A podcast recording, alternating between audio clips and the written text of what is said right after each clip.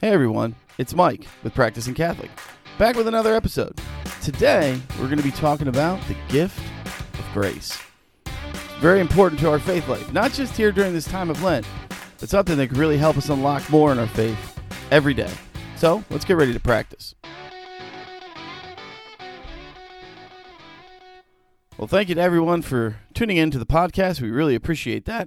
Uh, I'm flying solo today, so I'm going to do my best to uh, really uh, maybe provide some greater insight into this great gift we receive from God that's available to us called grace. First, I'm just going to start with uh, the opening of the Catechism, uh, paragraph 1987. The grace of the Holy Spirit has the power to justify us, that is, to cleanse us from our sins and to communicate to us the righteousness of God through faith in Christ, Jesus Christ. It's a beautiful, beautiful way that they open uh, the teaching on the gift of grace. Uh, the grace is is certainly necessary in so many different ways. Uh, we, in order to grow in faith, hope, and charity, the theological virtues, it's not by any of our own means. It's truly by the grace of God. And that's the part about grace that we, we need to maybe kind of open our minds and our hearts to. Is grace is certainly given to us in those times when we need it.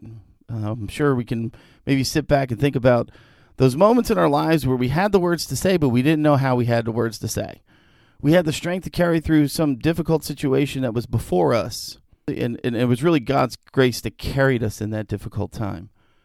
And so grace um, can be missed. So when we become more attuned to grace, when we become more aware of its true power in our life, I think it really can help us grow closer to the Lord.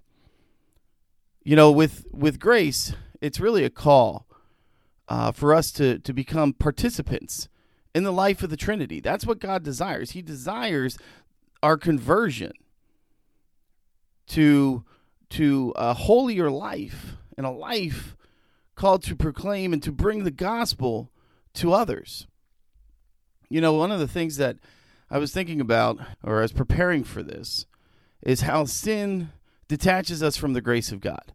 And I gave this example many, many uh, months ago in, in youth group, actually, this past summer we were standing there, we were talking about sanctifying grace. And sanctifying grace, eh, which we'll talk about here in a little bit, is a habitual grace, but it's necessary for right relationship with God. So, what I did as as I was presenting this, I just kind of wanted you to close your eyes and think about this example. Venial sin kind of distorts the picture of the TV. If you ever been watching a show and you kind of maybe it buffers a little bit, slows down for a second, that's what that kind of what is what venial sin does to us. But mortal sin completely disconnects us from the grace of God. So, unplug your TV from the wall. Is the TV broken? No, it's just not plugged into the proper power source. God's our power source, and mortal sin prevents us from, from that ability to receive sanctifying grace. But one thing about grace is that it's restorative, meaning that by going through the sacrament of reconciliation, we receive the forgiveness of those mortal sins in our life, which enable us to what? Reconnect to God and begin to receive sanctifying grace again. So sin detaches us from God, whether it's venial or in, in more serious cases, mortal sin. So I, I wanted to point out a couple things as we were talking about this. You know, how we how we live our life, our works is important right? This is sometimes a uh, uh, uh, something that can be very confusing, right? Oftentimes, uh, we hear from uh, from our, our Protestant brothers and sisters, you know, sola scriptura, faith alone, works do not matter. Uh, but and, and, that often comes from Romans 10 9. For if you confess with your mouth that Jesus is Lord and believe in your heart that God raised him from the dead, you will be saved. But, you know, in looking at St. Paul, uh, who I really reflected on a lot, he, while he believed in grace, right, it didn't mean that works were not important to him. So I kind of want to unlock a little bit of, of St. Paul. So as you're reading St. Paul, you can begin to see how his teaching of grace can help uh, bring you closer to the Lord. Uh, because in Romans 2, you know, before before Romans 10, he actually says, "By your stubbornness and your impure heart, uh, you're storing up wrath for yourself for the day of wrath and revelation of the judgment of God, who will repay everyone according to his works." And so when we when we read Paul, we have to do what's called a little bit of a uh, Catholic anthropology, understanding his works. Right? When Paul is referring to the word works, he's referring in many cases to the Mosaic law. Okay, now why do I say that? So Paul, Paul was a Pharisee. Prior to becoming Saint Paul, he was Saul. He was a Pharisee. So there were two ruling groups at the time of, of, of Christ in the Sanhedrin. The Sanhedrin was uh, approximately 70 people, uh, both Sadducees and Pharisees. Okay, two different uh, ruling groups within the Jewish faith. The Sadducees were the kind of the elite upper class. Some distinctions about their group. Uh, they believed in the Torah, the Pentateuch, the five books, uh, first five books of the Gospel or of the Bible. Pardon me. However, they did not really hold or believe in the oral tradition of the Jewish faith. They did not believe in the idea of the Messiah. Okay, and they also did not believe in the afterlife. They did not believe that when the, they believed when the body died, so did the soul. The Pharisees, on the other hand, the other group, um, they believed in the Messiah. Granted, now when they were when you know their idea of Messiah was military leader. We kind of talked about that a little bit in our our understanding of the Beatitudes. Um, you got to think about you know in in the Jewish faith in the history of the Jewish people. Great leaders arose to help overthrow oppressive regimes and conquer their enemies. The first was Moses, helping lead them out of out of slavery in Egypt to the promised land. Moses died before that. Aaron took over. And what did they do? They had to conquer the promised land. Aaron was a military general, had great success. We hear we hear of the fall of Jericho under Aaron's leadership. King David, many years later, he he becomes the great leader who again over uh, you know conquers the enemies uh, of the Jewish people, recapturing the promised land. So they believed in the Messiah, but the Messiah, again, was more of a, a, military leader that they were hoping for. They believed in the afterlife, they did believe in the resurrection. Okay, and they believed in a strict adherence to the Mosaic law. Okay, and and the Mosaic law, just so everyone understands, you can find most of this in the book of Leviticus, right? The Mosaic law touched on so many different things. It talked about how to live in community. It talked about sacrifice laws. It talked about clean, uh, the cleanliness laws. It talked about uh, dietary laws. It talked about uh, how to live in greater community with those who were not of the Jewish faith. The, the book of Leviticus has a tremendous, tremendous amount of information. Uh, I'm just going to share a couple different things. Uh, first, um, you know, as it relates to uh, dietary law, that actually comes in chapter 11 of Leviticus. And, you know, here um, you're talking about what's clean and unclean food. Uh, for example, the rabbit, though it chews its cud, does not have a divided hoof. It's unclean for you. You couldn't eat a rabbit. Pigs, um, again, were uh, seen as unclean animals, could not eat those animals. Uh, how they prepared their meal was important. When they ate was important. Uh, what they ate and when they ate what they ate is was important. Still is. For example, today, uh, those Orthodox Jews, uh, if they consume meat, they will wait six hours before they have any form of dairy to ensure that they're they're following the Mosaic law, the law given to Moses um, as it relates to how they eat. There were laws regarding customs, especially around childbirth. For example, if a if a family had a boy, the woman, uh, the mother, the woman was unclean for seven days. On the eighth day was the circumcision um, of the of the boy. That occurred on the eighth day. That happened in Jesus' own life. On the eighth day, we see the presentation of the Lord. Mary and Joseph were Jewish. They were following that that that law, adhering to what Moses had taught. Now, if they had a daughter, the woman was considered to be unclean for 14 days. It was different. Uh, they had laws regarding how they how they planted fields. Uh, for example, in in uh, chapter 19, you will see that you do not plant your field with two different kinds of seed.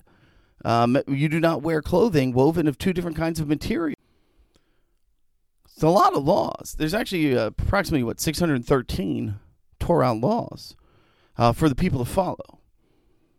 And so, what we see in St. Paul, the great apostle, was how he unlocked, uh, in his conversion, unlocked truly the depth of grace.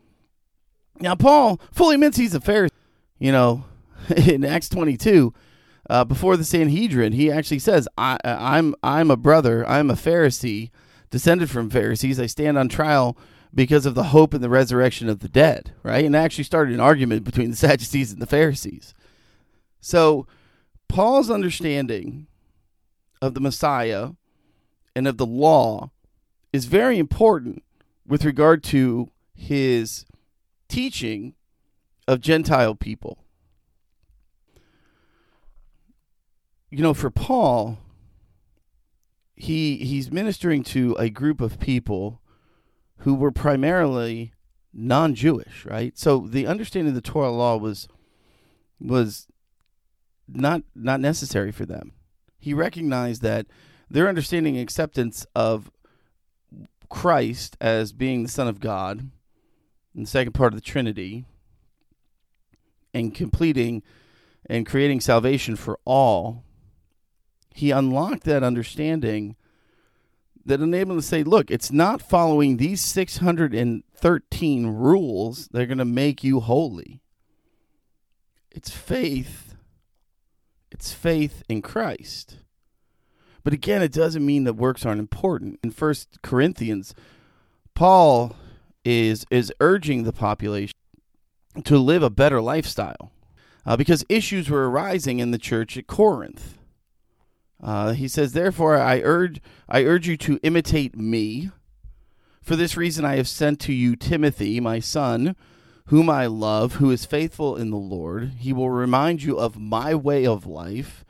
In Christ Jesus, which agrees with what I teach everywhere in every church. Right? And then the rest of the rest of his letter first letter to the corinthians he's beginning to address problems within the faith community. He begins to address sexual immorality. In chapter 5 in chapter 6 he he addresses lawsuits amongst believers. In chapter 7 he he addresses married life not from a hellenistic perspective but but from a, a perspective of a new christian viewpoint especially as it related to sexual immorality uh, that was occurring now within potentially marriages in the church He's addressing food sacrifices to idols and how, um, you know, while they understand it's not. Uh, for some, they may be okay with eating that, not causing our brothers and sisters to potentially sin, meaning that if they ate the food from a temple, right, of a temple idol, um, the, the, the those who were weaker in their faith could go back and believe in those idols again. And so we're not to cause our brothers and sisters to sin. It's very profound, and, in Ephesians 5, he provides instructions for Christian households. In Romans 12, he addresses the use of our gifts to build the kingdom of God. Right? We often, we, we kind of know that one, right? If you use your gifts, uh, if your gift is prophesying, then then prophecy, uh, then prophecy in, in accordance with your faith. If it is serving, then serve it. If it's teaching, then teach. If it is to encourage, then give encouragement. If it's in giving, then give generously. If it is to lead, do, do it diligently. If it's to show mercy, do it cheerfully. He, he's, he's teaching us a new way to look at works, and it's based upon grace, right? This gift of grace. You see, and, and what happens with the gift of grace is that we, you know, again, jumping back to the Beatitudes, uh, we see, blessed are they who are poor in spirit. When we begin to recognize the desire for God in our life, the gift of grace helps us detach from sin. What contradicts the love of God and purifies begins to purify our heart. You know, that's that's a very powerful thing. We begin to see the world in a different perspective. Those things that maybe once mattered aren't as important anymore. We maybe begin to see how the pursuit of of a title or material wealth isn't as important as God's God's love. We begin to see the true dignity of the human person. We begin to see the sanctity of life from conception to natural death. We begin to see these things in a new, pure way. You know, grace is, is a call to participation in the life of God. It begins to introduce us into the intimacy of the Trinity. And that's where we get this great gift of sanctifying grace. It's a habitual gift. It's a habitual grace because it's it's desiring more permanent disposition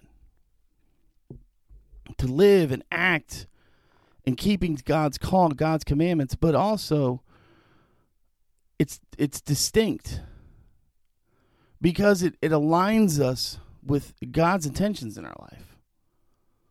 Right? And and we begin to see this conversion. This conversion to uh, a, a a deeper love, a deeper union with the Trinity. You know, and, and so as we sit here, you know, this this Lent, it's a chance to really sit back and, and take a moment as we're practicing our prayer. Where is God calling you to that deeper union with Him? Respond to that grace, because here's the one thing about grace that is very important it's a free invitation, but we have to respond.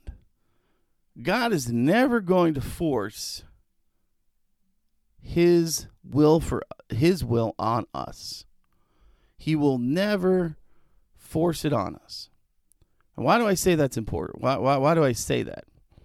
We see in Scripture, I believe it's in Luke, um, there is a, a, a gentleman who comes to Jesus and says, Lord, what do I need to do to gain the kingdom of heaven?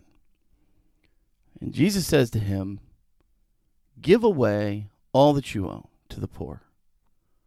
Come, follow me. And the young man went away sad, for he had many possessions. And, you know, that scripture passage, it, it can do a lot of things for us, right? It can it can point out in general sometimes our desire for material possessions, material wealth. But I think more importantly, it points out how God gives freely to us, but doesn't force it, force it on us. Jesus did not, we don't read in Scripture that Jesus went after him and told him what to do. We don't know, actually. Um, scripture doesn't tell us. But what we saw in that moment was a moment of God offering grace. He was telling him what he needed to do to experience that true joy in his life. And he walked away. Jesus didn't force it on him. Right? God does not force this on us. And I think that's what makes grace such a, a true, amazing gift. That we begin to recognize how it's God's grace that, that helps us grow in faith. It's God's grace that that emboldens our hope, especially maybe in difficult times, and hope for something better. And grace certainly enhances our charity, our love of neighbor. Because when we give purely, freely, without thinking about ourselves, when we truly give in that form of charity, we, we become the hands and feet of Christ. So, this Lent is a chance for us to really not just repent, not just repent, but accept God's grace. God's grace and call to, to true union with Him, both now and in the future. So, if you haven't had the opportunity to go to confession this Lent, I encourage you to start there. Start there because, again, if especially if you're state of mortal sin, because in that instance, again, we're, we are unable to receive this amazing gift, this gift that can inflame our heart and, and, and, and encourage and open our mind to, to know and to seek and to love God. So start with confession. Start with the sacrament of re- reconciliation. It's usually offered, you you know, at, at parishes on Saturdays. Uh, my parish, uh, they're offering it on Friday nights right after Stations of the Cross as well. Um, take that time. I encourage you to to seek that out. Second, give thanks, give praise to God for this gift of grace. Pray to the Holy Spirit for those, especially in those times maybe we're struggling or we need the strength of God, we need the guidance of God, we need the wisdom, the knowledge, right? That maybe we don't have. God will provide that at the right moment every time. But our intention has to be pure. It's not for, for our own selfish need, but but if you're pure in heart, if you if you're pure with that intention, God I God will will grant that to you. And take a moment now to this Lent to really just respond. Respond to God's call in your life because again, as we deepen our faith, as we deepen this, we see how God will continue to bless in grace. The Blessed Mother is a, a, a wonderful example right? Hail Mary, full of grace, the Lord is with thee. The, the Blessed Mother did not did not have an easy life. She went through trials just like us. The flight into Egypt was one. You know, the prophecy of Simeon that her heart would be pierced. You know, th- there were countless times in which the Blessed Mother, especially too, at the crucifixion. But God always gave her the grace that she needed because she was open and centered into living for God. And today she can help still bestow grace as she seeks to intercede on our behalf. So, as as we prepare more for Easter, let us be mindful of this great gift that's available to us. As always, thank you for your time. Please consider liking, subscribing, sharing, and becoming a patron uh, of this show to help support all that we do here at VMY. And until next episode, keep practicing.